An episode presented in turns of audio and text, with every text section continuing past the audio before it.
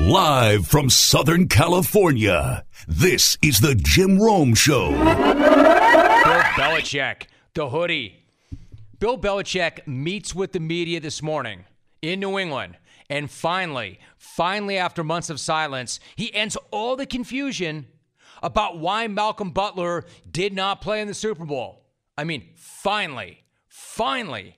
And damn, I got to tell you, I was surprised. Surprised because this discussion was illuminating as hell. Like, I've never seen this side of the hood.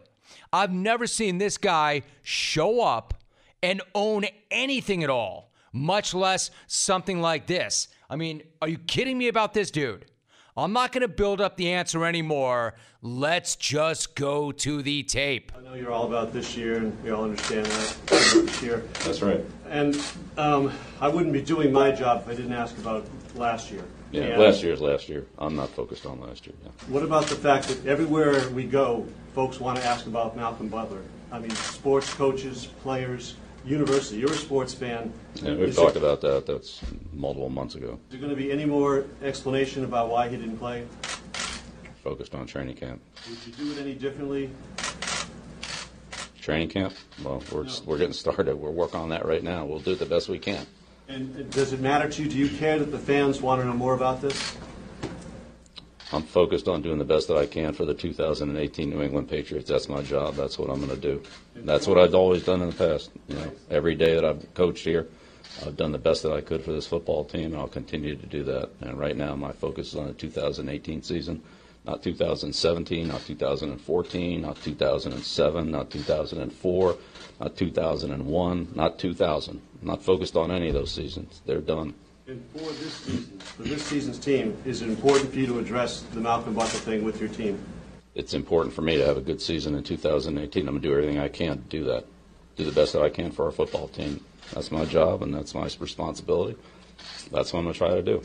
Hopefully you can respect that, but maybe not. So, of course, of course he didn't say jack about why he benched Malcolm Butler, because he was never going to say jack about why he benched Malcolm Butler. That mess of dodges is still the most honest and open you're ever going to hear from him about Butler. Oh, and all of that was brought to you by one Daniel Shaughnessy, Boston legend, J R I B legend, just plain legend. Dan Shaughnessy if you need him. I'm talking about two masters, two titans who have honed their skills and their techniques. One hitting a question from every single angle, the other ducking, dodging, and slipping every single punch. You saw where Dan started that premise with Belichick is completely focused on this year. But then he tried to appeal to Belichick's fandom and connection with the fans to answer the question. Then he dealt with Bill pretending to be obtuse about training camp. And then he dealt with William just rattling off different years for no apparent reason other than to spin clock and stall. But Dan stayed in the fight.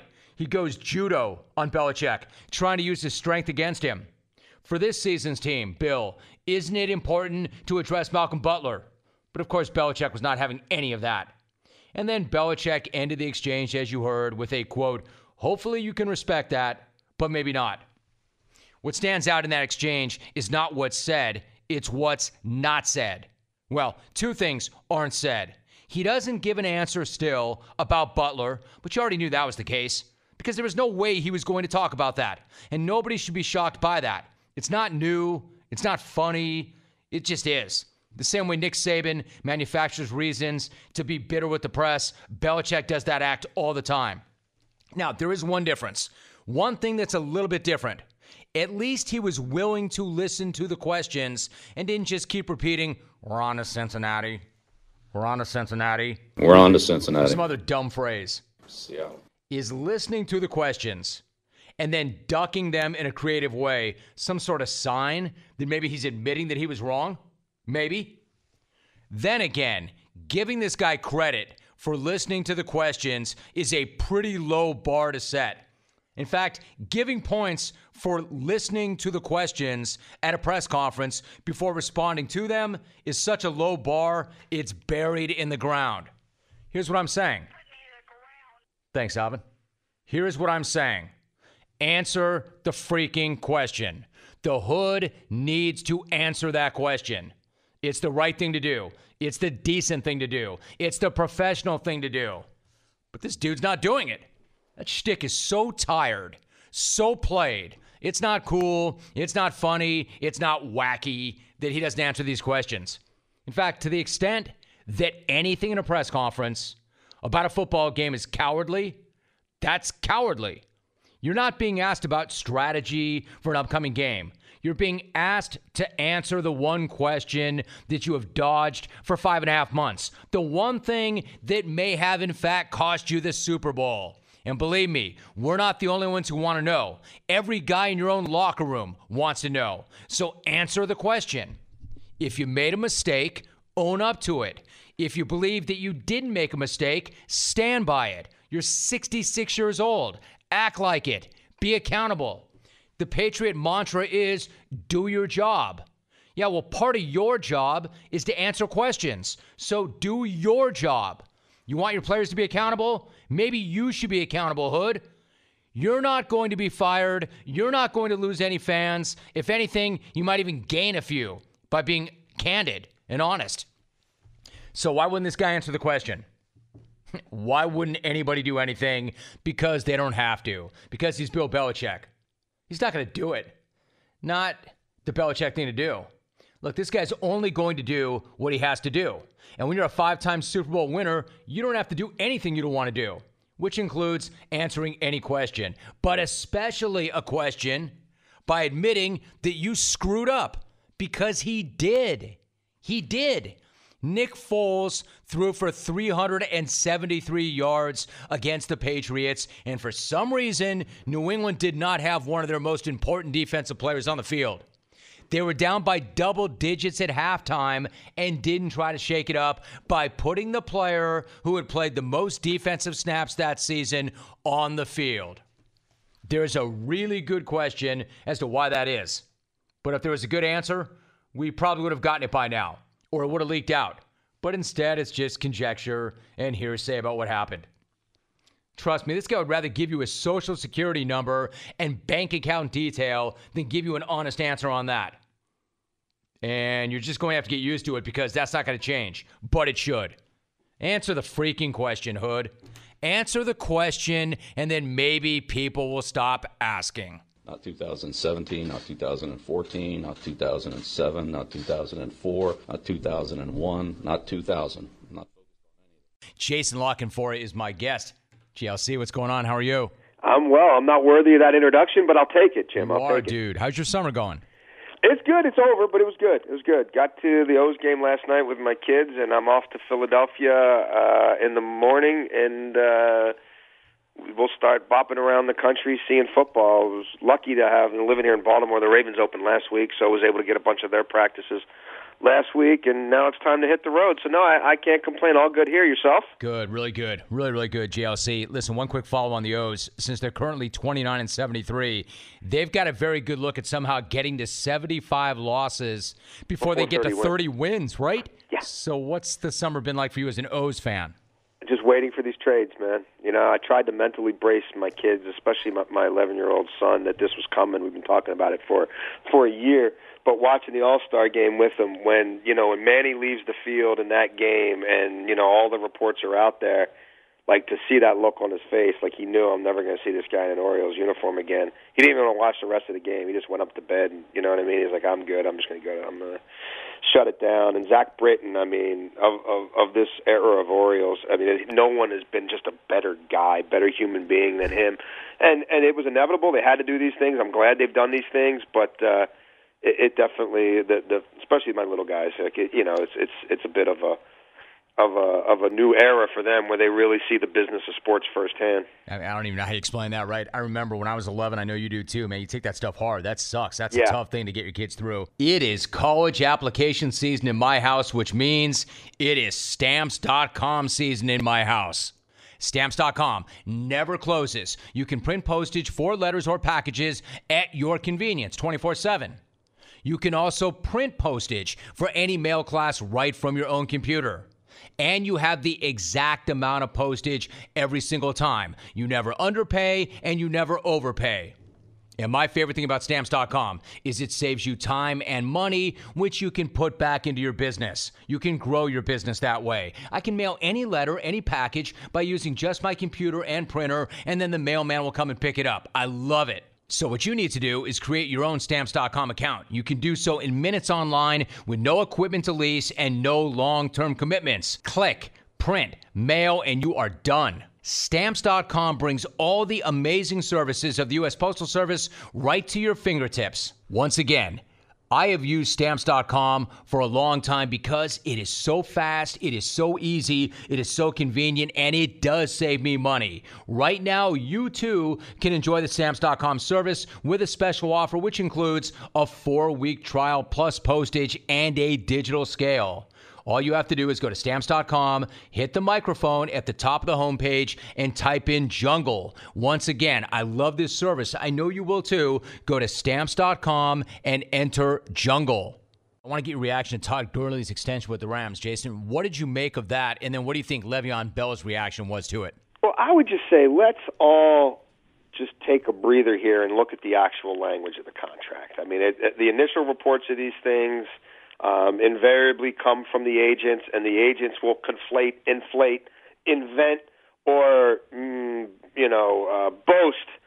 And then you see what it actually is when you read the fine print, and a lot of times it's not that. There is broad skepticism around the league, including the front offices of, of, of Le'Veon Bell and, and of David Johnson, that he got forty-five million dollars fully guaranteed at signing. Now, maybe he did. I, I don't I don't know. And once it's entered in the N F L P A system and once it's entered in the N F L Management Council system and you see the whole contract, you know, then we'll see how much of a of a bar-raiser it is. Certainly, just, look, him just, you know, getting fifteen a year, which is, you know, Le'Veon Bell could have got forty-five for three. So him getting that after three years and not having to play out a fifth-year option and a franchise tag, that alone is a win for him and a win for those creme de la creme running backs. But is it the, the, the guaranteed money game changer? We're going to find out in the next forty-eight hours once, you know, once everybody gets a look at the actual contract itself. But good for him. I mean, that's that's if I'm Todd Gurley, I'm I'm doing cartwheels whether it is forty-five million dollars fully guaranteed or not. He doesn't have to mess with those other, um, you know, the, the tag and the fifth-year option hanging over his head.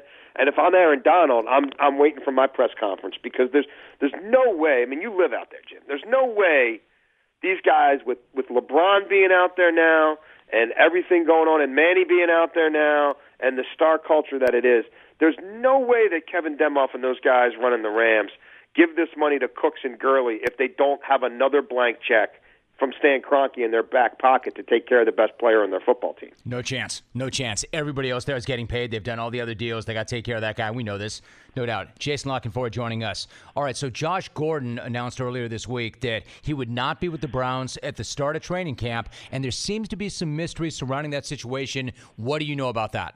Well, it's it's obviously highly unusual, and you, you talk to anybody close to him, you know, they'll tell you that this is – This has been he, he's he's got a lot of medical professionals in his life. You know, he's got um, you know doctors who have helped him through his rehab and recovery, and that at this point he's being advised to stay away. He, there's rumblings around the league that some of that has to do maybe with them being on Hard Knocks and all those camera crews being everywhere, and that being an unusual seen by any stretch, and especially with the Browns coming off a winless season, and that there, there's rumblings maybe that has something to do with it, or maybe he's just not ready to be back into that locker room full throttle right now. Whatever it is, um, you know, let's check back in a couple weeks. I think I think we'll know more then. How how long are the Browns going to kind of stand by this? At what point do they cut bait? And it's shocking to a lot of people around the league that he's still on their roster. I mean, it. It, it really is, just given how many regimes this dates back and all the baggage and all the, the issues. And at some point, there's a way where you can stand behind the individual and the human being and support his recovery and his mental health with your actual resources and with your, you know, your love and support. But he, he can't be among the fifty-three guys that you're counting on week in, week out because, how you know, the track record is what it is. And at some point, you would think a fresh start would be important for him and maybe even necessary. But right now, you know, the league is basically saying nothing to see here. The Browns are saying we're cool with this, nothing to see here. And, you know, his messaging is I just need a little more time. Um, But a lot, again, most organizations, if not all, I think would have moved on long ago. Jason La Canfora joining us. All right, before you go, you and I spoke after the draft. You were all over the Ravens drafting Lamar Jackson yeah. and what that meant for the team in the long term. So I'm curious, what's the vibe been like at the facility with him under center, and how is Joe Flacco handling all of this? I think Joe's handled it um, exceptionally well. Uh, Joe, look, Joe has a lot of self-confidence, and Joe hasn't been good for several years now, but he also hasn't been healthy for several years now, and he hasn't had anything around him for several years now. And he, he sort of bristles a little bit at the notion that this lit a fire under him, but there's no doubt that he looks better than he has in a while. Maybe he would have done that just because he's healthy and able to work out more and all that this year, and, and maybe not. But I think he, he shows, he defers to the kid and the kid's athleticism and what the kid could be, um, I think, with aplomb. But he also gets his messaging out there that, hey, this is still my team, and they haven't pried it out of my hands yet, and they are paying me, you know, twenty plus million dollars to throw footballs for him this year, and I have won a Super Bowl, and I, you know, I don't think the best, you've seen the best of me yet. We'll see. I think they'll be better, Jim, but the, there also is no debate that Lamar Jackson, I mean, I was out there for a couple practices last week. I was out there in the spring for O T As. He's the best athlete on that football team. And given the state of that offense the last five years, there's no way they're keeping him off the field entirely. He's going to be on the field with Flacco. He's going to be on the field a little bit without Flacco at times, too. And we'll have to see what that means come the end of the year and if this team's competitive and if he does get a start or two. But I don't see Joe Flacco back here in twenty nineteen. I don't see him making another twenty-six million dollars and counting twenty-five plus million against their cap moving forward. And, and, you know, Lamar from week one on, Lamar Jackson very well could be the first rookie quarterback who throws a pass this year, because I'm not sure. I wouldn't bank on any of the other ones absolutely starting week one, and I would bank on him at least seeing the field in some capacity week one. Well, I have to think so. Jason La Canfora, my guest. One last thought. As long as we're talking quarterbacks, Jimmy Garoppolo has been getting a ton of hype in the offseason. He still has not played half a season as a starter. Yeah. How do you think he shows up in twenty eighteen, and does he live up to the immense hype? I don't know. I mean, some people think that could be a potential, you know, deep into the playoffs, you know, I don't know if anybody's saying Super Bowl or not. I haven't read all the predictions that are starting to come out. But certainly there's a hype train there that doesn't just stop, you know, at the regular season and December. Do I think they're ready to do all that? I, I don't know, but I also wouldn't bet against the cast around him, starting with Kyle Shanahan. And Kyle Shanahan's going to put a lot of people on that football field in the best position to succeed from an offensive standpoint week in, week out. Thought they started making strides on defense last year, and they've added a lot of top picks over there. If those guys can stay out of trouble, big if in some instances, but um, you know, they could be ready to take a jump. And and I, I do think Garoppolo's the real deal. I don't think they had any choice but to pay him what they paid him. And the fact that he, he's got that marriage now, a year he, they got him in there early last year. They got a lot of the learning out of the way. They didn't play him too soon. And Kyle knows exactly what he has there. I, I would be I'd be a little worried if I'm facing them. You know, it's going to be fun watching them against that Rams defense. I, I truly think, um, you know, Kyle Shanahan's going to have that offense humming. Jason La Canfora, N F L insider for C B S Sports and C B S Sports dot com. Remember, he's also the host of the Be More Opinionated podcast and the first ever guest on the C B S Sports Network Jungle Simulcast. J L C, great to have you back. Really looking forward to seeing you in person in New York. Have a great, well, your summer's over, bro. Yeah. So have a great life. Yeah, thanks. Me and the rental car, my new best friend. I'll, I'll, I'll be talking to you, brother. Never mind that we're forty-five eps in now. Some of you still have not checked out my side hustle, the Jim Rohn Podcast. That's fine. Your loss, but it's fine. It's free. It's premium content. It's a different show altogether. Did I mention it's free? But your loss. It's fine. And because I know some of you have not found the pod yet, I try to bring a little bit of sound from every week's episode to share with you right here. It's called cross-promotion. Little synergy. Cross-promotion.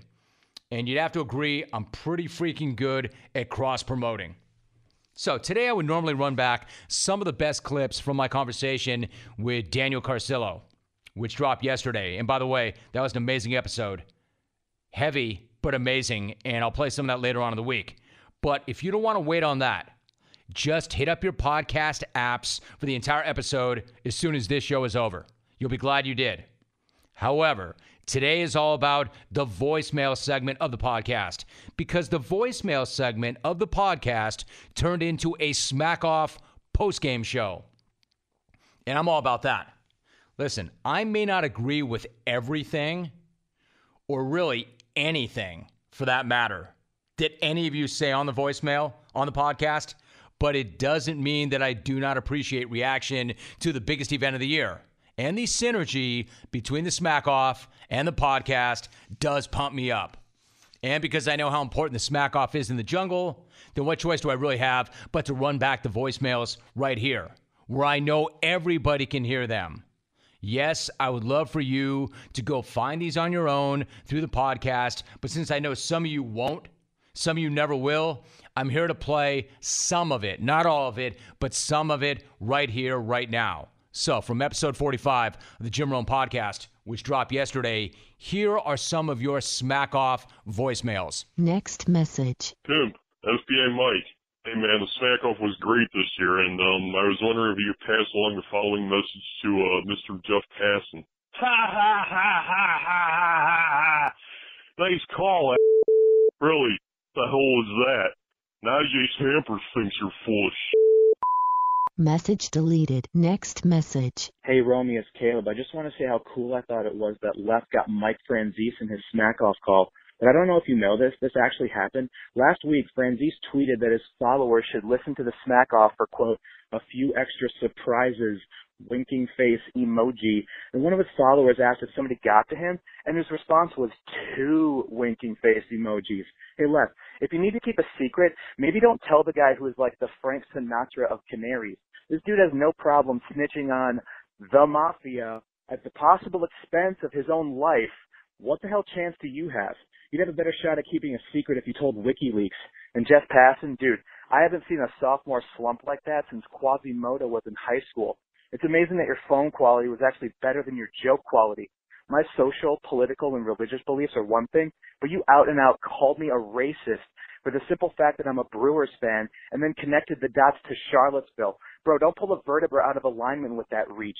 Since you don't exactly seem to be plugged into current events, why don't you ask Pedro Gomez, to ask Tim Kirkjian, to ask Jason Stark, to ask Buster Olney if the Brewers are getting any middle infield help at the deadline, you galactic kook. Late. Message saved. Next message. Rome, it's Wells. Chael Sonnen is a dude. Second year in a row, the guy makes the sorriest call out of anybody. I don't think we'd lose sleep if you ripped his lifetime invite. The guy's a fraud. Message deleted. Next message. Hey, Beacon Studio City here. Hey, Chael. Jeff in Richmond hanging up the phone before we actually got a call on Friday was more entertaining than your entire call, you stupid idiot. Message deleted. Wow. Galactic kook. So obviously two guys are taking a lot of heat for how they showed up on Friday. That'll happen. It is the biggest stage with the biggest stakes. The best get praised and shined up for eternity. The not so best get killed until somebody else shows up even worse next year, which will happen because it always does. But it's a long year for those guys who did not bring it on game day. Again, let me be very clear about this. The opinions expressed in the podcast voicemails do not necessarily represent mine. My opinion comes in the form of where I place and rank everybody on that Friday. But damn, there was some fire on that tape this week.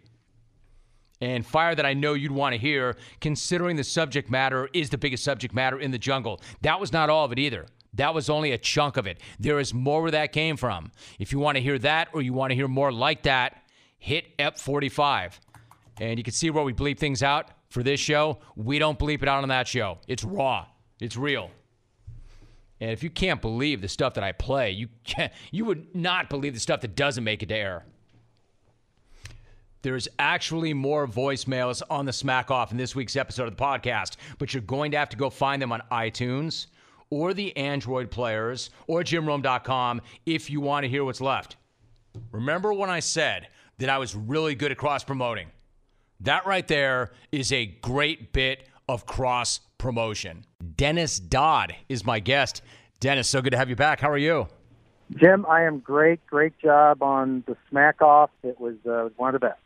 My man, I got to ask you about that. I know you're at Pac twelve Media Days right now, but you were you were tweeting during the smack off. So what do you make of what you heard that day, Dennis?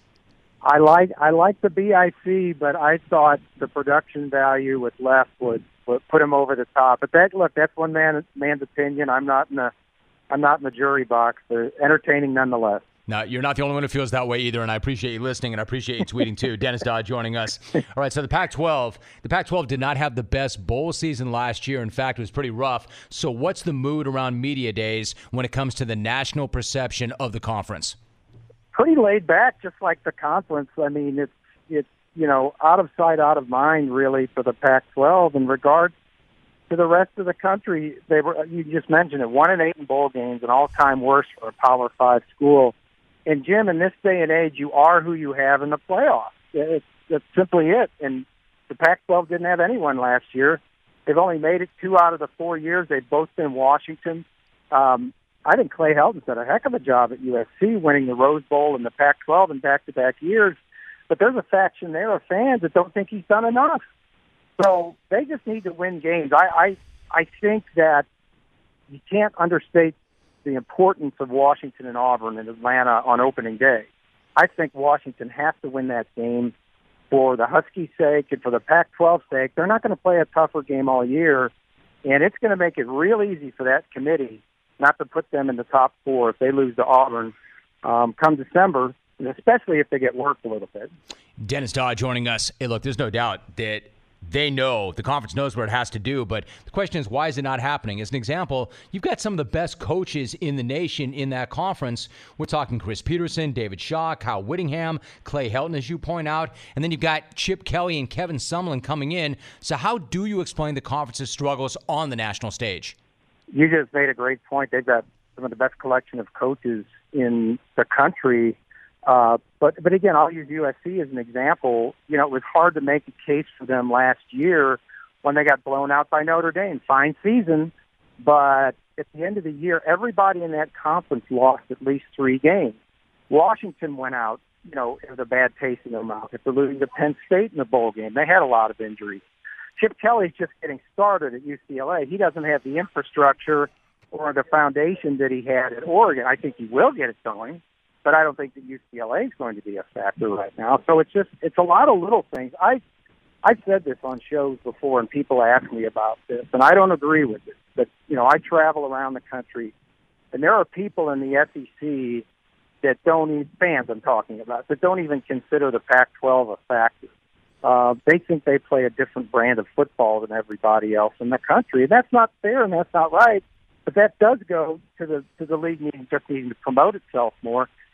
Jim, I'm at the media day, and their best player isn't here. Uh, Bryce Love from Stanford is, is in class. You know, it's Stanford walking the walk. But somehow I think that if Tim Tebow had class summer school at Florida, he'd still be at S E C media day.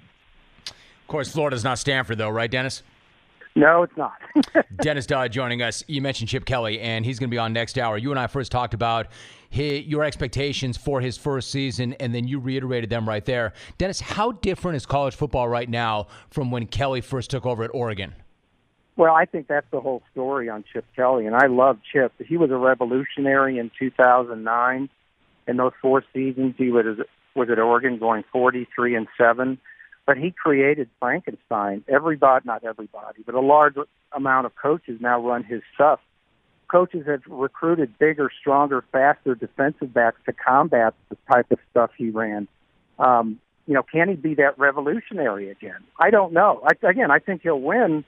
I don't know if he can chase national championships like he did at Oregon, just because it's, you know, it's everybody runs the blur offense. Scott Frost is running the blur at At, uh, at Nebraska with physicality in both lines. That's essentially what Chip did at Oregon. So it's going to take some time, I think. Dennis Dodd, my guest. I'm glad you brought up Scott Frost. Now, Scott Frost said that he firmly does believe that his former boss, Chip Kelly, is going to be successful because yeah. he's just too smart not to be. But when you talk about Frost, there is so much buzz, Dennis, right now with Scott Frost and Nebraska. How do you think he'll do in his first season back in Lincoln?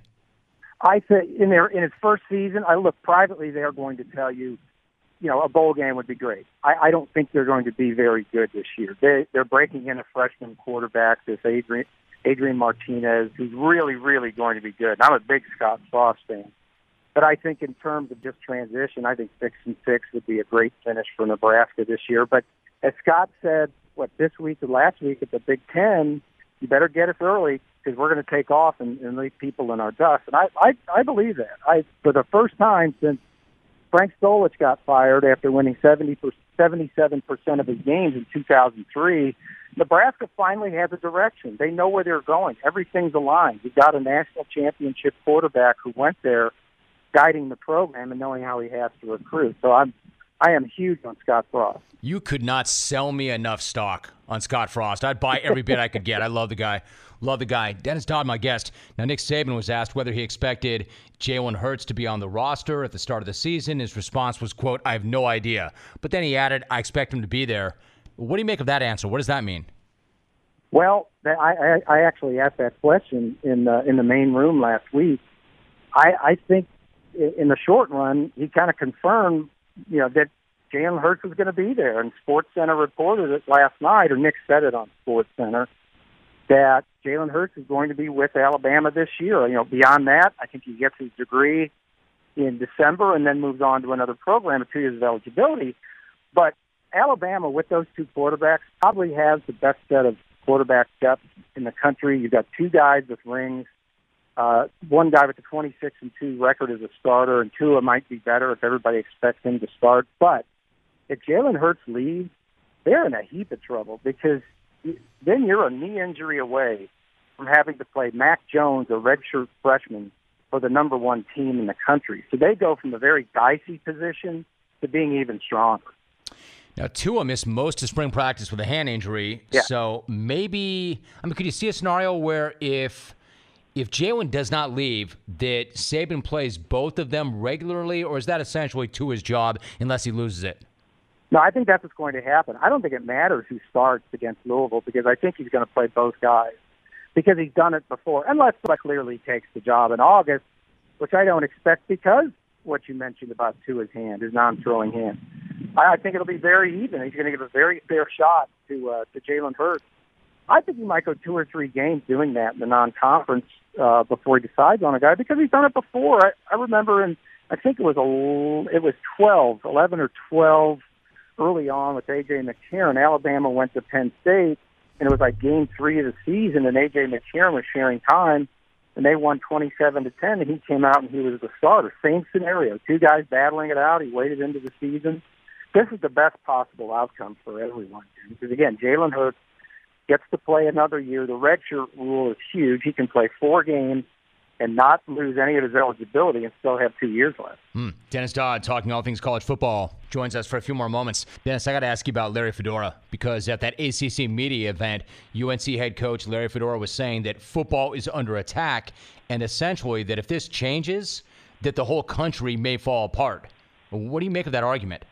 Yeah, that was that was a bad look. I, I thought, you know, we can have a, a discussion about C T E and its effect on, on the brain and head trauma, which he started to get into. But when he said football's under attack, I have a hard time with that when you have when you have millionaire coaches and millionaire coordinators, and you have, this is a, I wouldn't say a common practice, but it's absolutely allowed in college sports.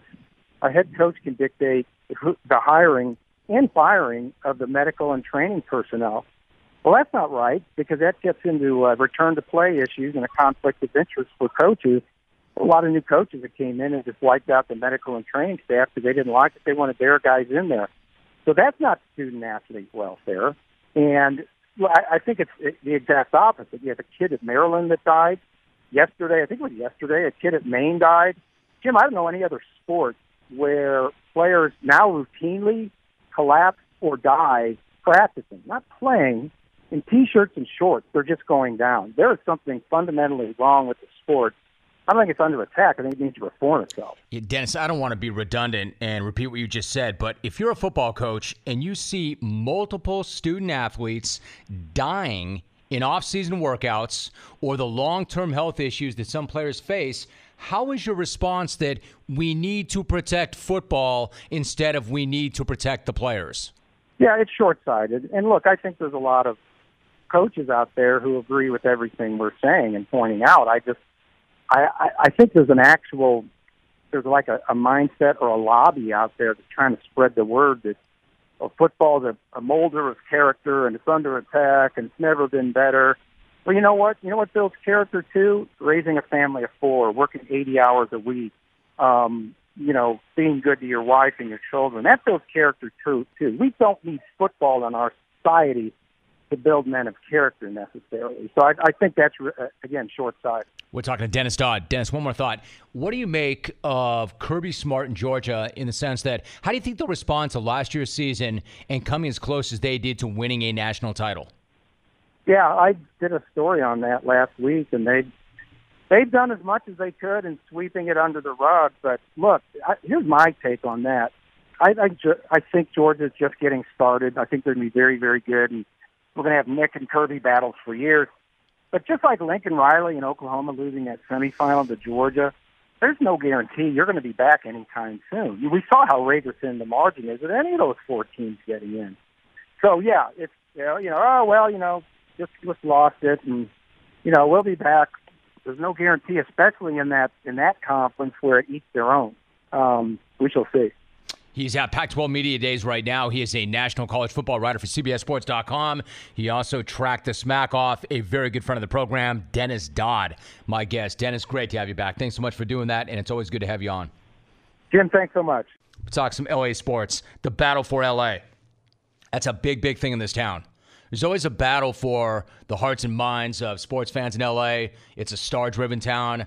You've got to win, and you've got to win a certain way. Just winning in this town's not enough. You have to win a certain way. We see it in basketball. We see it in the N F L with the Rams and the Chargers. We see it in the college ranks. I mean, it's the entertainment capital of the world. You've got to get it done, and you have to get it done a certain way. So when it comes to the N B A portion, the N B A battle for L A, apparently that battle is already over. The season has not even started. Guys have not even reported to training camp yet. Hell, LeBron has not even had his first presser with the Lakers, and it's already over. And the very obvious winner is the Clippers. Just ask them. Patrick Beverley told T M Z earlier this month that the Clippers are not the team to beat in L A. Not just the team to beat in L A. They're that. Pat Beverley says they're the team to beat in the N B A. Who do you think's the super team this year? You know, you got the Warriors and now the Lakers are all stacked up. Clippers first. Clippers first? And who's who's second? Clippers when we're healthy, and then second it has to be Golden State because they are the champions. Yeah. yeah. You think it's they're gonna go do a three-peat this year? No, no, no, no, no. no? If the Clippers are healthy, we're fine. We're good. yeah, got me, Avery Bradley. Yeah. Best two defenders in the league. Okay. Gallinari. I you mean, think uh, they're Tobias gonna get Kawhi? Harris. I mean, six men of the year, Lou yeah. Will. We got a lot of, like, we're going to be all right, man. Yeah, was it was it hard for you guys to get rid of, like, Austin Rivers and DeAndre Jordan? Hell yeah. Yeah? You know, of course. That was, especially DeAndre, he's paved the way for L A. He's, yeah. You know, he's, like, he's the ultimate Clipper. Yeah, yeah. And Austin, too, cause, especially because he put in work. But used to be Lob City, huh? Yeah. But we got the team we have, and we're excited. You know, yeah. like, we got two of the best defensive players, of, you know, in the N B A. Yeah. In history, like, to ever play. That's, like, two Gary Paytons yeah. playing with each other, you know, so. Pat Beverley, man, his stock is going up with me. I love that. I love, that's so good. That is so good because a lot of those T M Z interviews are with guys who are waiting for their cars, who could not be less interested in being there, and the interview itself could not be more boring. This one could not have been any better. Pat's out there just breaking down the entire roster, building everybody up, talking about Tobias Harris, sixth man of the year, Lou Will. The group is so good that Pat wasn't really that excited about even having to make a run at Kawhi Leonard. And I can't say that I blame him. Why would you need another elite defender when you've got the combo of Pat and Avery Bradley in the backcourt, which is, quote, like two Gary Paytons playing with each other. Two Gary Paytons yeah. playing with each other, you know? So. Two Gary Paytons playing with each other. I mean, there's only been one glove in the history of the game, but now they've got two in the same backcourt. Hell yes. Hell yeah. It's awesome. I can't wait to see it. One glove was great, but two gloves in the same backcourt at the same time. Legendary. I'm all about it. And while I'm not like adult wearing jersey dude, I'm not that guy. I'm this close to getting a Beverly and a Bradley jersey. Hell, I may even go Brady Quinn's sister with it and do some sort of Beverly Bradley combo jersey. Now I'm done. And if you think that I'm clowning Pat, you could not be any more wrong about that. This is an enormous Pat Beverly house. I love this guy's attitude. I love it on the floor. I love it off the floor. This cat gives nothing away. He will fight you for everything. So while you're wondering if the Lakers are the best team in the in L A, Pat Beverly is telling you the Clippers are the best team in the N B A. And he's not alone. T M Z continued its run of tracking down Clippers, and they caught up with Lou Williams. Lou Williams also has a message about the Lakers. Between the Clippers and the Lakers, yeah. Which of those teams are the team to beat in Los Angeles? Record-wise, the Clippers are still the team to beat. Because Patrick Beverly said that y'all are better than the Warriors. I just need to hear from you. So you say the Clippers are the team to beat in L A. Record-wise, I mean, the Lakers ain't beat us since I've been on the Clippers. Yeah. So record-wise, yeah, we are the better team in L A until they prove different. Yeah. Definitely. I agree with that. Yeah. I appreciate it. So another Clipper is not conceding anything. And I love that, too. Almost as much as I love this guy pointing out the fact that the Lakers have not beaten the Clippers since, quote, I've been on the Clippers. Again, hell yes. Hell yeah. Oh, yeah, you brought in LeBron James. You brought in LeBron James, and you're all fired up. Yeah, that's nice. Hey, just know this. I run this town. Until LeBron proves otherwise. Goat, whatever. Prove it in this town. Lou's like, prove it in my town. And the best thing about Pat and Lou is that they aren't just saying it to say it. They aren't just saying it because they feel like they've got to pick their own teams. They aren't just saying it because it's a thing to say. Man, they're saying it because they think it. They're saying it because they actually believe it. They feel it deep in their bones that the Clippers are the better team and that the Lakers are going to have to rip that from them. I know this. I cannot wait for that first Clippers-Lakers game in this town. Think about all the icons that are going to be on the floor. Think about that matchup. LeBron, Rondo, Lance, JaVale, Patrick Beverly, Sweet Lou Will, Boban. The list goes on. That's going to be amazing. The Clippers have got this massive chip on their shoulder. This is how that team is built. That's how they roll. You think Pat isn't going to have something for Rondo or Lance? You think Lou isn't going to try to go for fifty with LeBron on the floor? You think Avery Bradley isn't going to get in some guys' grills? I'm going to set the over-under on technicals in that game at five and a half, and I'm taking the over. The N B A schedule has not been released. I'm already circling possible dates for that game and building my family schedule around that schedule. That's how pumped Pat and Lou have me. And in the words of a couple of other Clipper legends, turn up, love you guys, awesome. Turn up, love you guys, awesome. Do not sleep on these dudes. Don't sleep on the Clippers. Don't assume anything just because LeBron's in town. The Clips are bitter, and I mean that in the best way possible. And that chip on their shoulder is getting bigger and bigger by the hour. And they believe it, and they mean it. I can't wait for those two worlds to collide. Good times. Can't wait. We are joined by Bruins head coach Chip Kelly. Chip, it is great to have you on. How are you?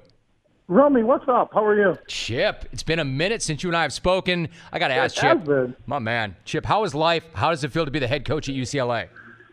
It's awesome. Great place to live. Unbelievable school. So we're excited to be here. Good. All right, so you're about five weeks away from the season opener against Cincinnati. What kind of thoughts do you have about that? For instance, are you fired up and do you want to get right to it, or does it feel like it's incredibly close and you'd like to have a little more time? No, I think the big thing for us is we just want to get started with practice. So, you know, with the rules in college football, we had spring practice. The last time we were on the field with our players was April twenty-first. Um, we're also an extremely young team, so we'll have a bunch of new faces that we even ha- haven't had the opportunity to be on the field with yet. Um, so we're just excited about starting practice next Friday. U C L A head coach Chip Kelly joining us. You know, Chip, on that topic of practice, you've always been known for your practices and the pace and the tempo, but that's something that can take players a little time to get used to. How was the spring in that regard? Was it the tempo that you'd like, or is it still something you're building towards?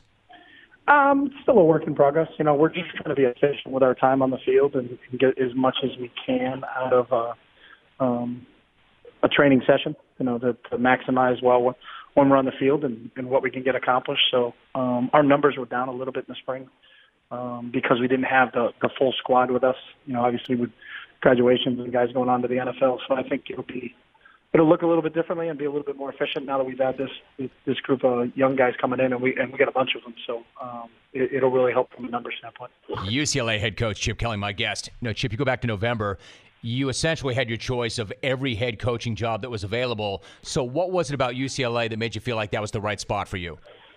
I just, you know, really enjoyed my visit with Chancellor Block and Dan Guerrero and what their values and visions for the university was. And um, I'd always admired the school, you know, when I was at Oregon. You know, I, I think uh, everybody in the world knows, you know, it's the most applied to school in the world, you know, so there's there's got to be that popular. So, uh, you know, just wanted to be a part of it and Um, see if we can get this football thing going. Hey, Chip, it is that. I've got a, a junior in high school right now, and we're looking at colleges. U C L A is the most applied to school in the world right now. It's a very tough school to get into.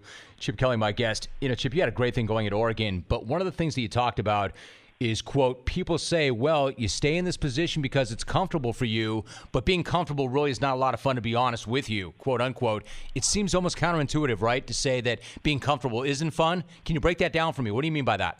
I don't think you're growing, you know, if if you're if you're just always comfortable and doing the same things all the time. So I think part of you getting better on a daily basis is, is getting out of your comfort zone, you know. So I made a big leap last year when I actually got into the media side and saw what you guys do.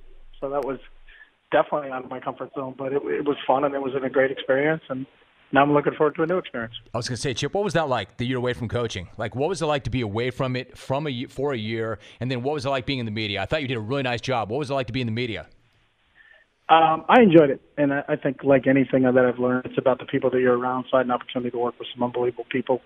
Um, it was it was a lot more work than I think the everyday person on the street knows. As you know, in the profession, you know, you probably spend about eighty hours of prep for eighty seconds of talking, and um, you know, you always want to be prepared. And so, um, I, you know, I admire, I've got a little better understanding and admire um, the people in your profession.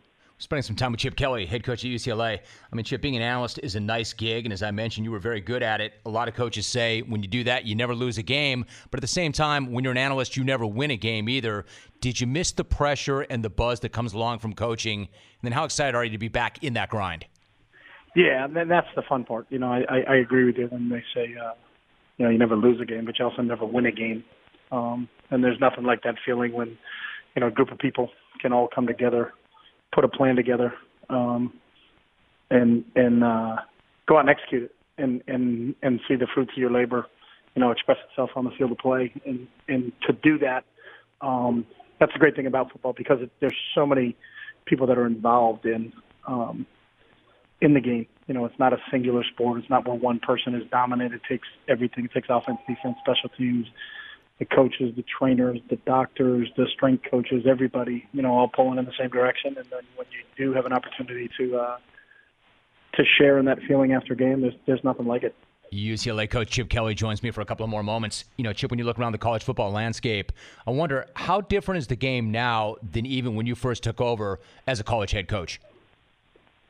I said this before, but when I, when I When I took over as the head coach, there were only a couple spread teams and one team that had shiny helmets, and now it seems like everybody's a spread team and everybody's got shiny helmets. So it, it's changed, um, and it's good. It's fun. I think people people enjoy that that style of football, and um, and it, it's uh, it's interesting. It's always cool to see kind of what's next. Chip, I got to ask you about Scott Frost. He was one of your former assistants, and he had such a great run at U C F. He's now at Nebraska. Yeah. What did you see in him back in the day that made you feel like he had potential as a coach? He's just really smart, and then he's got great interpersonal skills. So I met him actually recruiting. He was recruiting for Northern Iowa when I was an assistant at Oregon, and I think I ran into him in high school, and we just were talking and kind of hit it off. And then when I got an opportunity um, at Oregon to become a head coach, he was obviously somebody that I always had kept in the back of my mind that I'd like to, you know, try to see if I can work with him someday. So uh, what he did at Central Florida and what he will do at Nebraska may be surprising to other people, but it's not surprising to me. I knew he was going to be a rock star in this profession. And then, Chip, finally, Bruins fans can't get enough, so let me ask you this. When you look at what you're doing right now and the progress you've made since you got there, does this feel like something that can turn around in a hurry, or is it going to take a little bit of time to get things rolling the way you'd like? I don't, you know, we don't put any time limits or limitations on anything. Um, I think sometimes you, you just let it develop organically, you know, and, and for us, it's when's the next chance we get a chance to get on the field with them, and then, then that next Friday. So let's not think about or worry about things that um, I'm not into the prediction part of anything. It's just how do we get better, you know, and, and, and really uh, baby steps on a daily basis. So we're, we look at it very micro instead of macro. Well, I know you're anxious to get back on the field next Friday. He's the head football coach at U C L A. He was named head coach in November, and U C L A does open up against Cincinnati on September first. Chip, it is great to have you back in the jungle. Nice to have you in town. Nice to have you back in the jungle, and I hope you and I can talk again soon. All right, Romy, good talking to you. In Southfield. It's good to have you, Jeff. How are you? Thank you for the vine, Jim. Hey, Mike and Indy, in your smack-off call, you dub yourself the undisputed silverback of the jungle. Who you kidding, fool? We all know the accurate color of your back is extra pale, pasty white. Your back is whiter than Jeff Van Gundy's ghost. And your neck is redder than Caleb's face when his parents bust into his room and catch him getting excited about Boston chicken. Let's face it, Mike, the closest your back's ever been to silver is when you and Chael wrestle on top of that silver platter you bought each other as your wedding gift. And that's not a gay crack clone, and I'll explain why. Remember, Rachel, Rachel shaved her back. It turns out Rachel didn't shave her back. She shaved off the first two letters of her name and became Chael the M M A fighter. Sorry, Mike, that bromance you thought you were having is really just an ugly chick. But that's a step up from your usual pigs and sheep. I knew you could do it, kid. Jim, I think this year's smack-off proved that it's not a question of gimmicks versus no gimmicks, but rather it's the quality of your gimmicks. Now, normally I regard banana hammocks as cheesier than a five-gallon bucket of melted Velveeta. And normally I regard U S A, U S A, as belonging in some poorly written Reagan-era Sylvester Stallone film. But given that our country has been besieged by a maple syrup-colored dawn ever since those Canadians parachuted off their horses and landed on our soil, I thought Brad's use of those gimmicks was perfectly timed, and I can see why he won the hardware. As for left, his riders were strong this year, but their closing gimmick was weak. Lara Brown? Really? My response to Lara Brown is basically Ozzie Guillen. Pff, please. Lara Brown lost all respect when he went from coaching the N B A World Champions to coaching the Oral Roberts University intramural squad, or is it the Southern Methodist Clown College, or is it reffing games at the Y M C A, or wherever the hell he's working these days. You know who I'm not going to crack at, Jim? Henry Winkler. Your defense of the Fonz when Oren called the other week hit me like a Fonzie elbow hitting a jukebox. An epiphany started playing in my head. Jim, Fonzie is the first clone ever. He was a clone before you were even born. Think about it, clones. The character Fonzie on Happy Days was an adult male, aged somewhere between thirty and forty-five, not married, no kids, and living in the spare bedroom of a suburban family's home. Now that's a clone if ever there was one, Jim. I wonder if Fonzie's full name was Arthur Caleb Fonzarelli. Jim, while my respect for the Fonz as a clone has skyrocketed, my respect for the notion of the T V character Fonzie as a ladies' man has plummeted. No wonder he never got a second date with Pinky Tuscadero. Turns out his hopes of scoring with her got Malachi crunched between two realities. He doesn't have one, he doesn't have enough money to take her anywhere better than Arnold's, and two, the bed he wanted to take her to is in the spare bedroom of Mister and Missus Cunningham's house. You know, that elbow in the jukebox trick is a lot less cool when the song that drops is Beck Soy Un Perdedor. But that's what you get when you hang with Ralph and Patsy. Bow, bow, bow, bow, bow. Bow, bow, bow, bow, bow. In the time of Happy Days, Lunch with the Monkey. Okay, enough of that. Jim, I don't want to blow the best first call in jungle history by going too long, so I'll leave you now with a quote from Keith Richards. After all is said and done, got to move while it's still fun. Better walk before I get run. Bam, bam, bam, bam, bam, bam. Walk before you get run. Dude, there was never any, any chance of you getting run. There is your first golden ticket of twenty nineteen. I got a golden ticket. What the hell just happened? I got a golden ticket. Good night now! How to show up with Coca-Cola Energy. You're tired and you're thinking of canceling on your friends. Don't do it! Every time you cancel on a friend, a unicorn loses its horn and becomes a regular horse. Do you really want that on your conscience? Instead, grab an ice-cold can of Coca-Cola Energy with delicious Coke taste and reinvigorating energy. Keep the unicorns alive! Show up every day with Coca-Cola Energy. Energy you want, taste you love.